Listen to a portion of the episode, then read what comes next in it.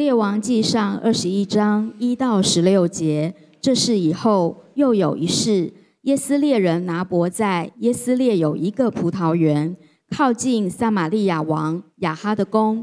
亚哈对拿伯说：“你将你的葡萄园给我做菜园，因为是靠近我的宫，我就把更好的葡萄园换给你；或是你要银子，我就按着价值给你。”拿伯对亚哈说：“我敬畏耶和华，万不敢将我先人留下的产业给你。”亚哈因耶斯列人拿伯说：“我不敢将我先人留下的产业给你。”就闷闷不乐的回宫，躺在床上。转脸向内，也不吃饭。王后耶喜别来问他说：“你为什么心里这样忧闷，不吃饭呢？”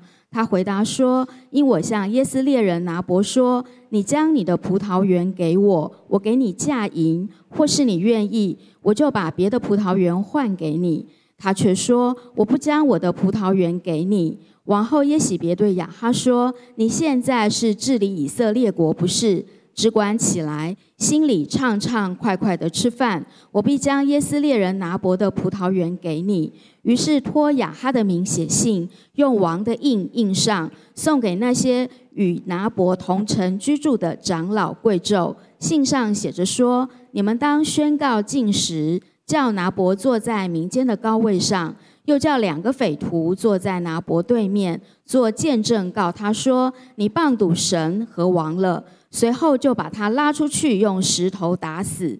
那些与拿伯同城居住的长老贵胄得了耶耶喜别的信，就照信而行，宣告禁食，叫拿伯坐在民间的高位上。有两个匪徒来，坐在拿伯的对面，当着众民做见证，告他说：拿伯棒赌神和王了。众人就把他拉到城外，用石头打死。于是打发人去见耶喜别，说拿伯被石头打死了。耶喜别听见拿伯被石头打死，就对亚哈说：“你起来得耶斯列人拿伯不肯为嫁银给你的葡萄园吧。现在他已经死了。”亚哈听见拿伯死了，就起来下去要得耶斯列人拿伯的葡萄园。那当我们来看亚哈的这一个人的时候，我们就很特别的很稀奇。因为亚哈这个人，他他呃，他也不是完全的不认识神，认识神，但也不是完全背逆神。有一点有神责备他的时候，他就会稍微有一点转变。他好像是一团，就是随便可以挪捏揉捏的一个人。他的意志，好像他的意志真正控制他意志的，就是他自己的。他自己的渴望跟他的期待，所以，所以这当这段圣经你讲到的时候，他他过去他跟以利亚一段的时间走走到现在，这是他最后人生的最后一件事情。上帝记载这件事，来给我们一个后世做的一个很深的提醒。所以，当这个历史结束的时候，结结束在拿伯的呃葡萄园，那这个葡萄园重点是。这重点大家理解哈，以我们现在的或者我们对古代列国的王国的历史当中，我们会感觉到这个拿伯有一点不近情理啊，觉得其实有点早早死，对不对？就是因为什么，就是王也很合理啊，要他要啊，他要啊，那你就给他，他也给你钱啊，反正按照公告地价或者按照什么给你补偿啊，其实。其实有的时候我们会发现，那个以色列这个国家，它它的立国啊，跟我们想象的不一样。他们是他们是信仰跟他们的政治是是两两两两条腿。所以祭司跟君王在这个国家中，他们不是君王单独的治国的，他是他是君王加上祭司还有先知，他们他们是他们等于三三权三权分立。很早很早以前，就是一个君王，他只是。这个国家的三分之一，那真正治理这个国家的是是上帝，所以所以上帝的话，所以当拿伯在面对拿呃呃亚哈的要求的时候，这是神的命令，神不许，神在平均地权的一个制度当中，神设立了就是每一个人的每一个人都有自己的边界，每一个人每一个家族都有自己的地界。那所以什么东西都可以买卖，但是这个这个地不能买卖，因为这个地，这个这个地就决定整个国家的那个经经济。所以这个这个地，这个地如果从旧约你会发觉很重要的。那个地，这个这个祖先留的地界，那就是一一直传下去的，传下去的。那那在这种情况之下，那我们能发现一件事情：雅哈他的那个动作，就好像一个一个没有得到玩具的一个小孩一样，对不对？那其实他有渴望，他期待了，他期待了，但是这个期待刚好碰到上帝的底线，所以那拿伯也不是不知好死，然后跟那个那个亚哈对立，其实不是，就是这个那个那个不是那么的我们想想象的这样，所以在这种情况之下，那那亚哈所做的一件事情就是就赌气，你这个圣经里面讲的，因为小孩子啊，他就闷闷不乐，他就躺在床上。脸转向内也不吃饭，那跟跟小孩子没有要到玩具一样，那就就很生气啊，这样这样进去。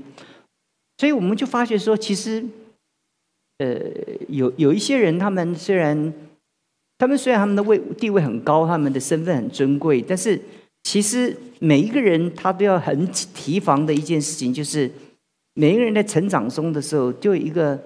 像一个婴孩一样住在他的里面，他有一个很成熟的成人的那个层次。但是人有的时候有一种自我没有长大的，所以保罗说要把你们人长大了就要把小孩的事丢弃了，意思就是指这一件事情。以格林多前书十三章，就是有的时候我们人长大了，但是我们还抓着小孩子的事在我们的身上，我们像小孩子一样。其实有的时候你会发觉，我们赌气就跟小孩子一样。有的时候我们父母跟孩子赌气，对不对？就有的时候，有的时候。有的时候我们员工跟老板赌气，对不对？老板跟孩子对，其实有的时候我们就发现一件事情，就是我们处理事情，每一个人都就事论事，我们可以讨论的话，那就可以讨论。那讨论到这里有一个最终的一个呃呃底线嘛，就是上帝的话嘛，上帝的话就不能妥协嘛，啊，不能妥协。那拿破也不是也不是故意要对抗。呃呃，雅哈，但是雅哈这个时候就非常的非常的不满。那这个时候，这就出来一个王后。然后出来一群做假见证的长老，然后一些一些徒那个一个做假见证的一群的罪人，你会发觉这整个整个这个在这个历史的舞台当中，你会发觉一件事情，好像旁边的人他好像是很无辜的一个小孩，就要一个东西要不到，旁边的人就帮他弄，这就是权柄，权力就会让旁边的人尽一切的代价来满足你的需要，所以这表面上看起来好像是是。那个雅哈是很委屈，就是一个一个得到玩具的一个小孩，没有办法满足而发的一些脾气。那旁边的人那么邪恶，帮他完成这些，其实最坏的不就雅哈？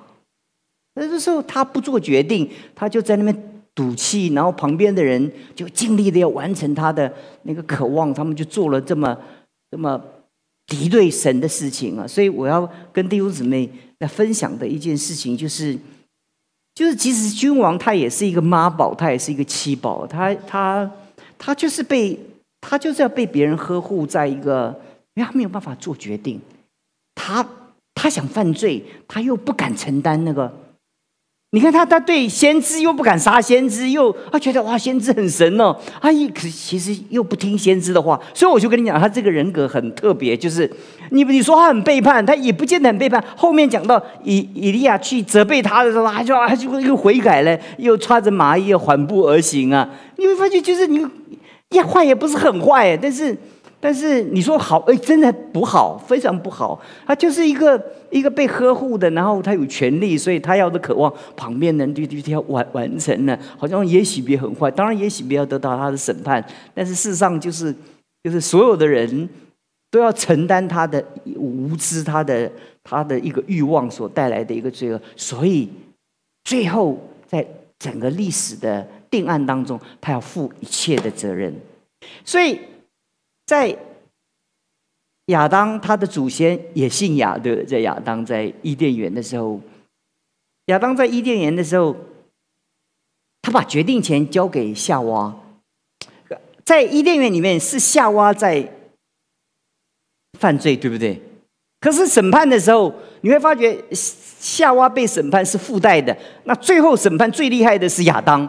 那所以先知说是亚当被约。圣经没有讲夏娃被约。其实真正的最原始应该是夏娃，对不对？其实最可恶的是亚当，不是夏娃，因为这个权利是亚当应该做的决定。亚当面对蛇的引诱的时候，是亚当应该出来挡的，但亚当把这个责任怎么样交给了夏娃，所以夏娃失败了。好像亚当没有失败，但历史的定案当中是亚当被约。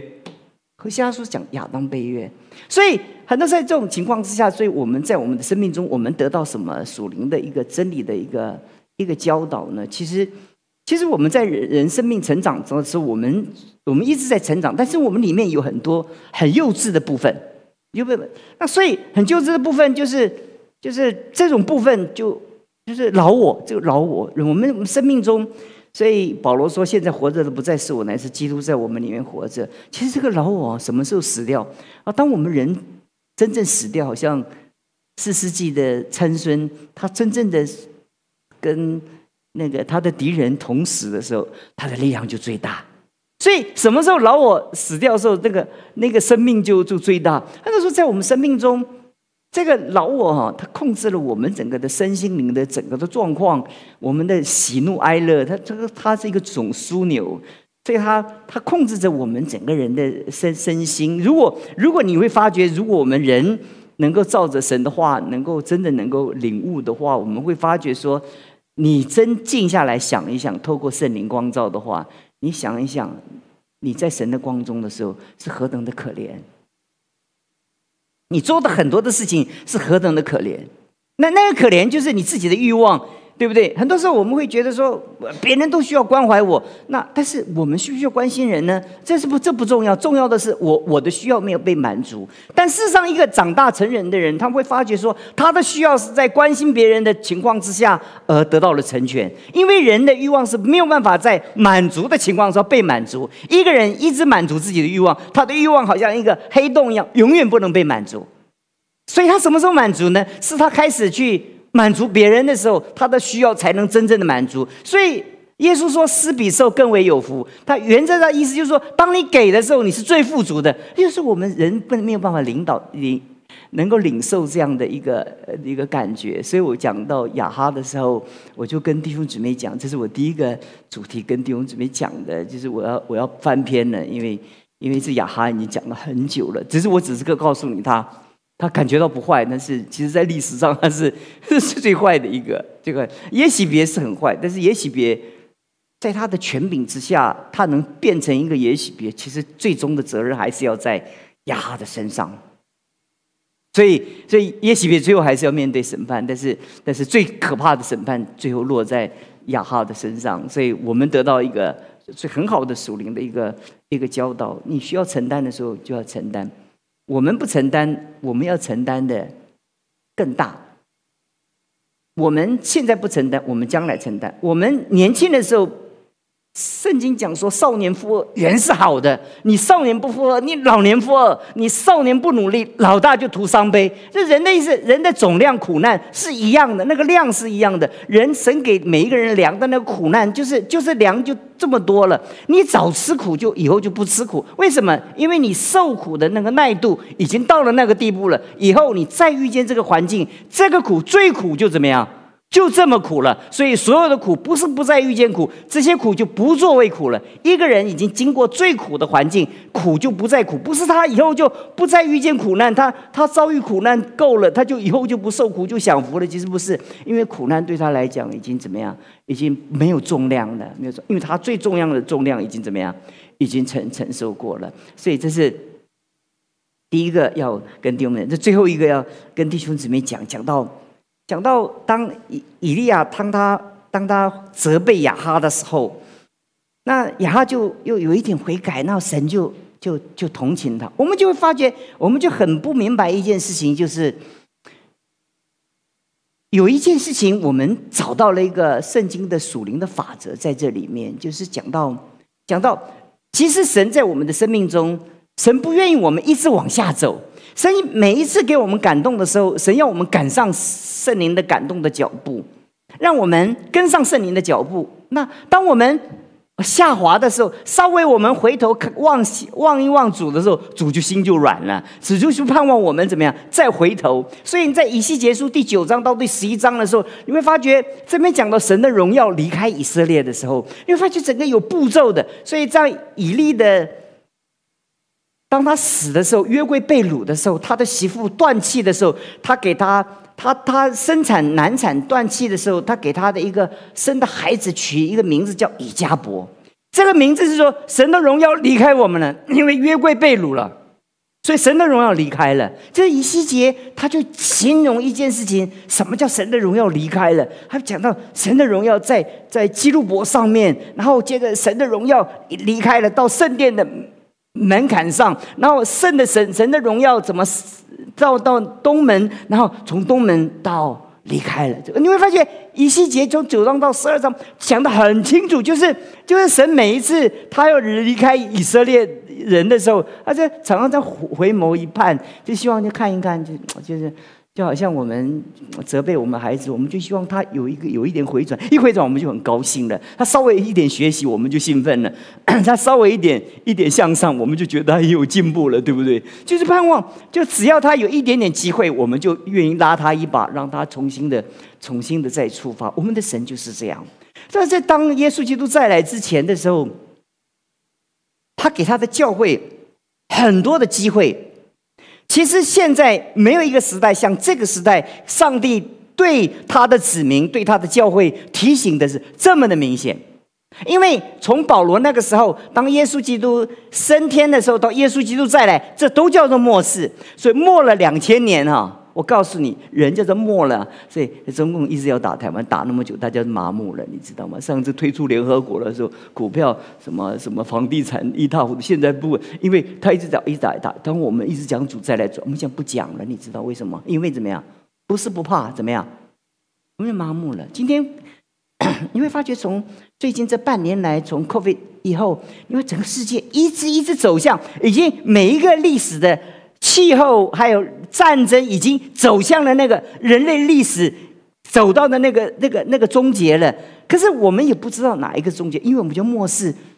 那历史上很多末世嘛，就是我们，比如说在马马克比战争的时候，以色列人他们抗拒罗马帝国的时候，他们以为是末世，对不对？那么半天还是又末了一千多年、两千年，不知道就是不知道什么时候是末世。所以从保罗那个时候一直讲到现在，所以就给我们基督徒有一种怎么样？哎呀，不会啦！要耶稣基督再来，也是我孩子那个时候的事情，跟我没有什么关系啊。所以，我们我们就发觉一件事情：现在普遍的教会有一个特别的点，就是对上帝的话，就跟挪亚在造方舟的时候，除了那一家八口，他们对对对挪亚所传的道，他们相信了，而且跟着挪亚进了方舟，其他的人在旁边就觉得就嘲笑啊、耻笑啊，然后然后。觉得很无聊啊，然后可能大水淋到的时候，亲爱的弟兄姊妹，我们讲到讲到这里的时候，我们会讲到一件事情：呀，可上帝何等渴望他，就哪怕是一点点好，上帝都很珍惜。我们一点点的、一点点的灵修，我们一点点祷告，我们一点点对神的圣洁，神都兴奋的不得了。你懂我意思吗？就好像。我们如果说父母孩子是后段班哦，他的常常拿进步奖，你知道吗？因为这他他的他的他的底很低嘛，对不对？就稍微好一点，我们就高父母就高兴的不得了。他常常上课就发觉他这一天怎么样？他都待在教室，也许在教室睡觉，睡觉也好。免得他到外面去爬树，什么摔断腿，或者去外面乱乱乱逛，对不对？就是那个底线很低。其实上帝的教会，在神的眼中，那个标准怎么样是够低？你知道？看到雅这样稍微穿个麻衣，缓缓而行，上帝兴奋的不得了。我有时候觉得上帝很心酸，你知道吗？这是后段班，你知道吗？啊，这这种这种半虚假式的悔改，上帝都收了，何况真正的悔改？上帝接纳不是被我们骗，上帝何等盼望那个善良。稍微在我们里面被点燃的时候，它好像一个一个巨火一样，能把我们整个人重新的焚烧，让我们重新的来到上帝的面前。但很可惜，亚哈没有抓住机会，亚哈就一次一次的让上帝的机会从他身边怎么样流过去。我今天讲到这里的时候，我在预备这样信息的时候，我心中就是很感触很深呐。我说，我说，上帝对他的教会，对他的子民很渴望，对不对？他有很多人他在神的面前，呃，刚刚有很多人在中保宣誓的时候，我我也我也我这几天刚好来到教会的时候，看到有一个姊妹，她。他就说：“哎，我们我师母就问他说：‘哎，怎么现在还在这里啊？怎么祷告那么久？’他说：‘啊，我我要补这几天，我这几次中保没有祷告的，我要把它都补完，就补完。’哎呦，我发觉神真是很疼爱这个人，他这么忠诚。他看到什么？没有什么看，没有看到什么。他只是忠于，像如同挪亚一样，他忠于他生命中他觉得他该做的事情。”每一个在这里领敬拜的，他们做什么？他们做什么？他们只是忠于神托付他们的这些领敬拜的这个事工。